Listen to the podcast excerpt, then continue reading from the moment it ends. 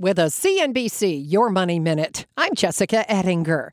You want prices to come down at the grocery store? Stop buying the expensive stuff. Even though there are signs raw materials are starting to moderate just a bit, outside of a few retailers, most companies just don't want to give shoppers a discount. Why would they when you're still happy to shell out more money for items? Here's CNBC's Christina Partsinevelos. The maker of Huggies and Kleenex, Kimberly Clark, for example, increased prices 10% in its most recent quarter. PepsiCo prices, look at that, up 16%. Coca-Cola pushed up prices 11%. Procter & Gamble, you guessed it, prices were up 10% and gross margins grew. When consumers are willing to pay higher prices, companies, of course, don't want to lower them. If you stop buying, that's when economists say you'll kill demand and prices will come down. Lots more on this at CNBC.com. I'm Jessica Ettinger, CNBC. From pit lane to podium, the Las Vegas Grand Prix is providing fans a race day experience at the speed they deserve.